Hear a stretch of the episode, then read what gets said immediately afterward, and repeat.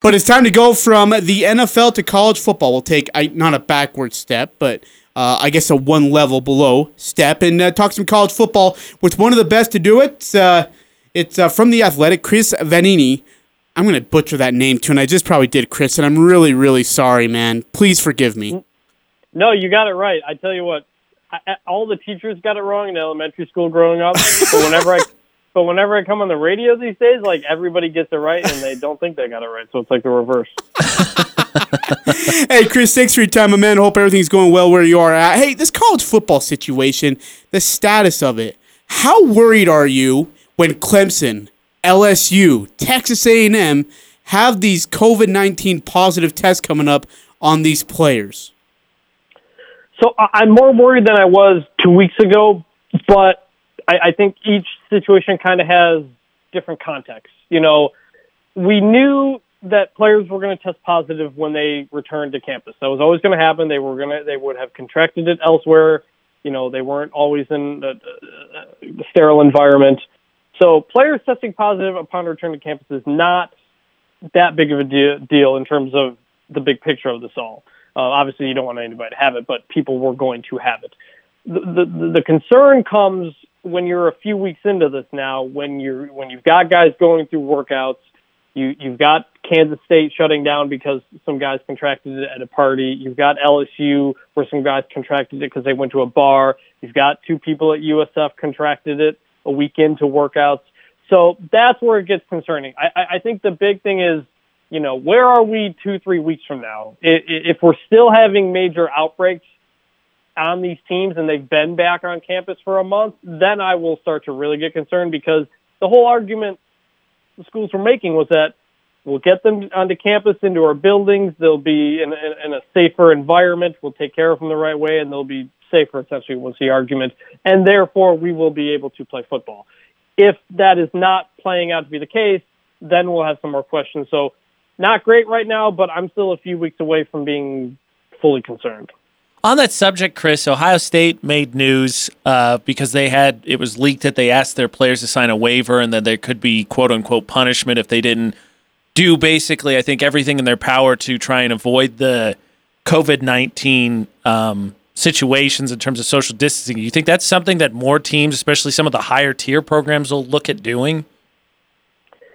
Yeah, I, I I think I'd be surprised if most schools weren't doing something like this. Now, I, I know like Ohio State and some schools have tried to just refer to it as a pledge. They're trying to say it's not legally binding. Some places like SMU have pretty detailed waivers.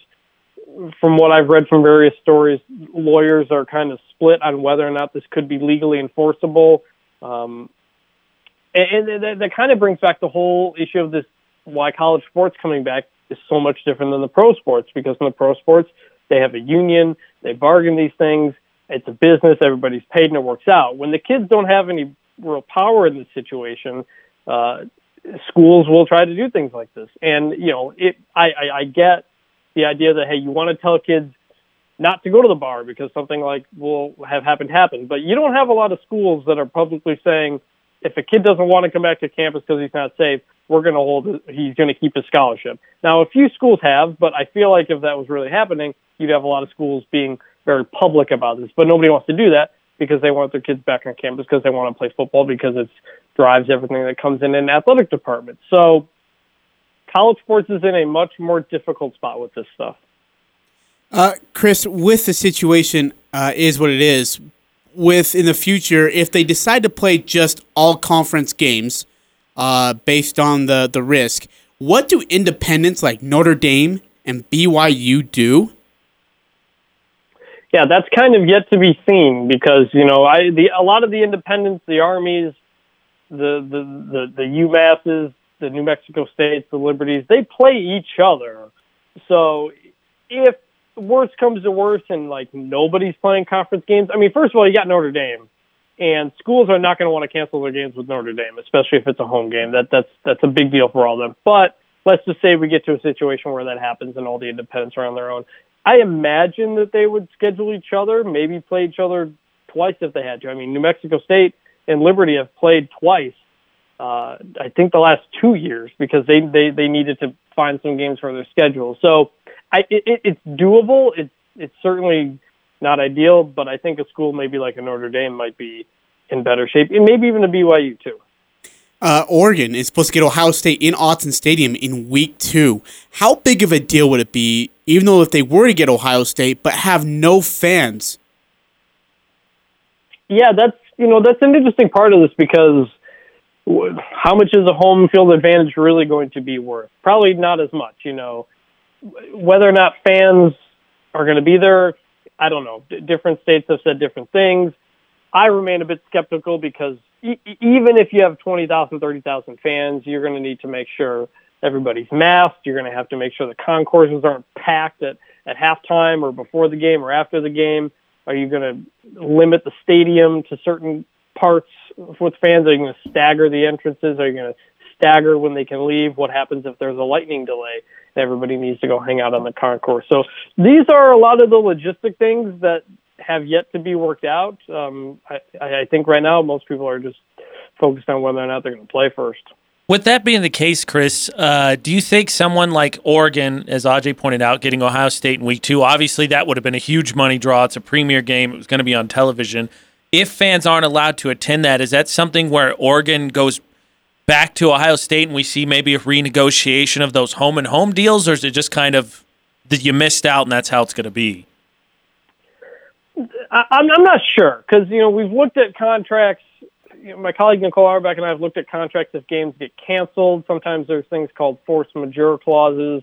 Whether or not there's fans, though, I'm not totally sure how that would work uh, financially. It's a good question. I mean, we, we've we've wondered if games get canceled, how that's going to affect contracts. But the game going forward, but without fans, I would imagine it probably wouldn't change much. It would just kind of be unfortunate on, on the home team's end. How much uh, uh, control or influence is the NCAA as a whole having in this whole process? Since obviously COVID, as you mentioned, with the, the stadiums and fans, it's kind of a state by state thing. Are they kind of just leaving the power up to the schools themselves to figure out based on what their situation is? Are they trying to come up with something to kind of uniform this all? That's the problem is that the NCAA doesn't really have that kind of power here because it goes state to state. And the you know the NCAA doesn't really have the power to demand schools do certain amount of testing. Some schools may not even be. Some schools can afford a lot more than others as well. So there isn't a national standard, and that's going to be a question come the season. If if one if you're playing a team that doesn't have as good a testing procedures and is maybe in a hot spot, are you not going to want to travel there? Or are you not going to want them to travel to you? That's something that I think some schools are going to have to face at some point. Uh, whether or not they want to play these games, it's it's probably going to come up at some point, and some schools are going to have to make some decisions. Chris Vannini of the Athletic College Football Writer does an incredible job. Uh, he's got a really good article on a referee story. I, I, we'll have to get to that here in just a bit. It's time to talk some on the field football. And Clemson has been this dynasty that looks just unshaken, and Trevor Lawrence has been at the head of it. Uh, is Clemson again that team to beat, or can Alabama, LSU, or these other teams? I guess uh, LSU is one of those other teams is who can have a shot to maybe knock uh, knock Clemson off their crown. LSU will be interesting. They're in a tough spot to repeat because they lost.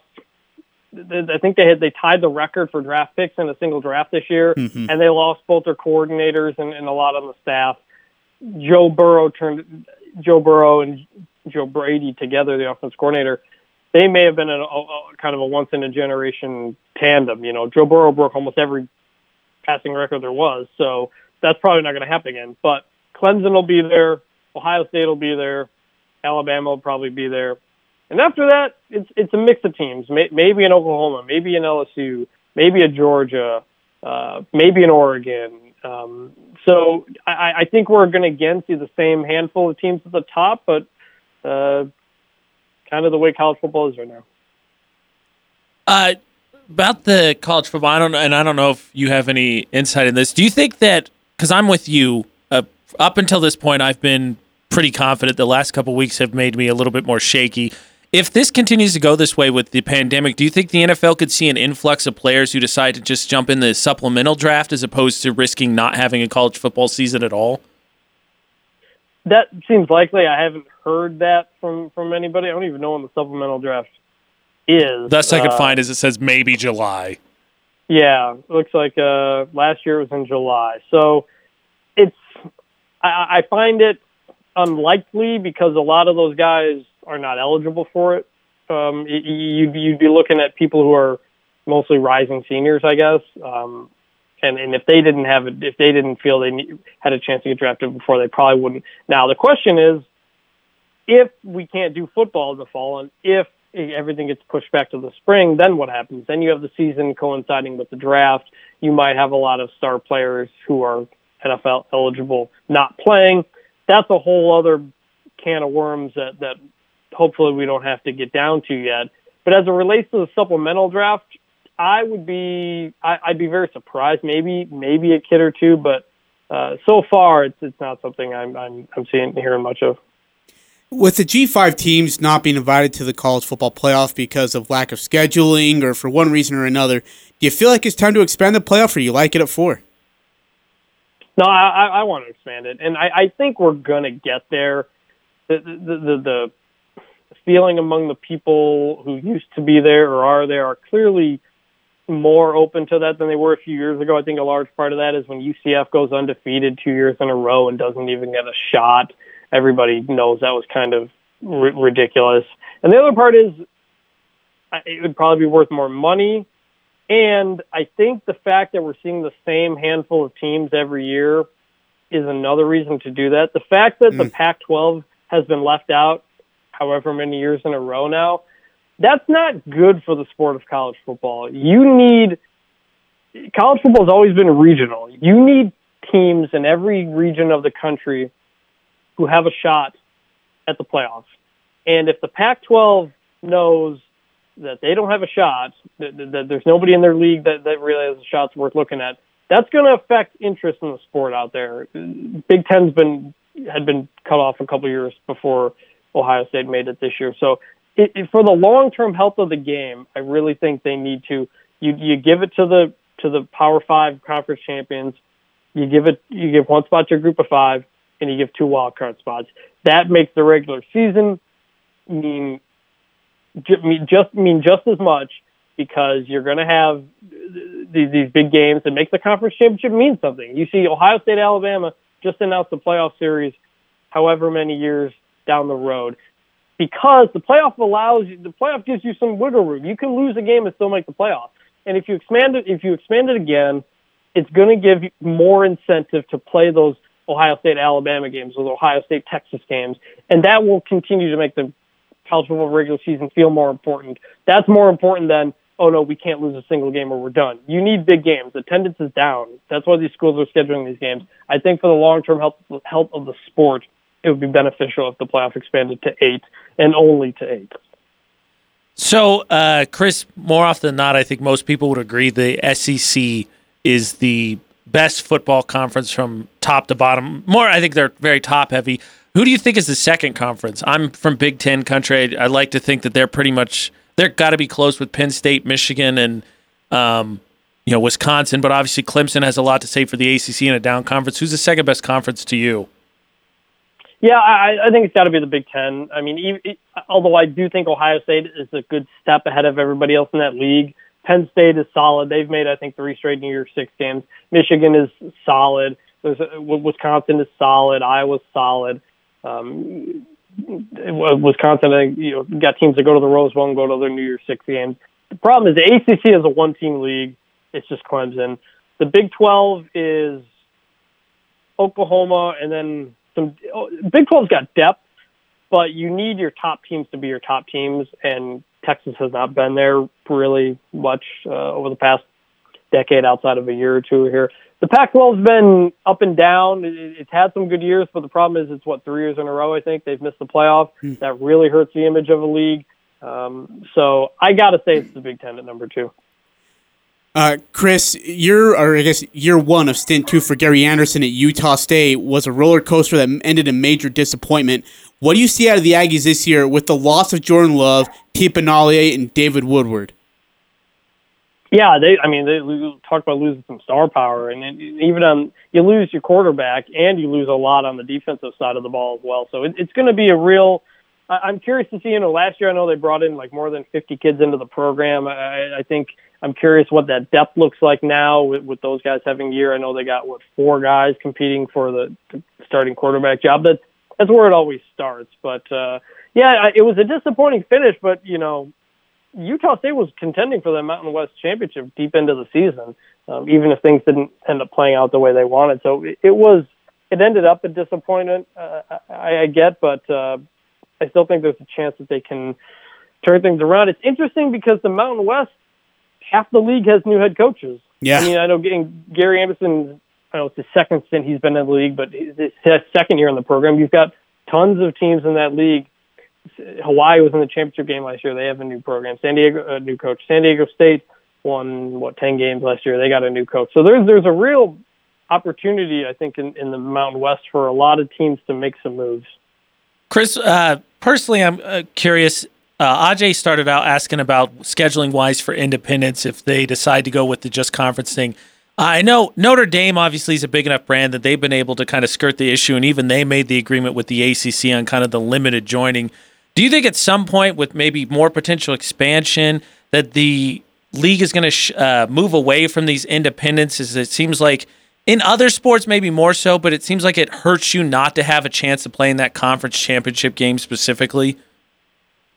Well, most of these independents outside of Notre Dame, BYU, and I guess Army would rather be in, in a conference. Uh, I mean, New Mexico State would like to be in the Mountain Western Conference USA. UMass surely would love to be in the American.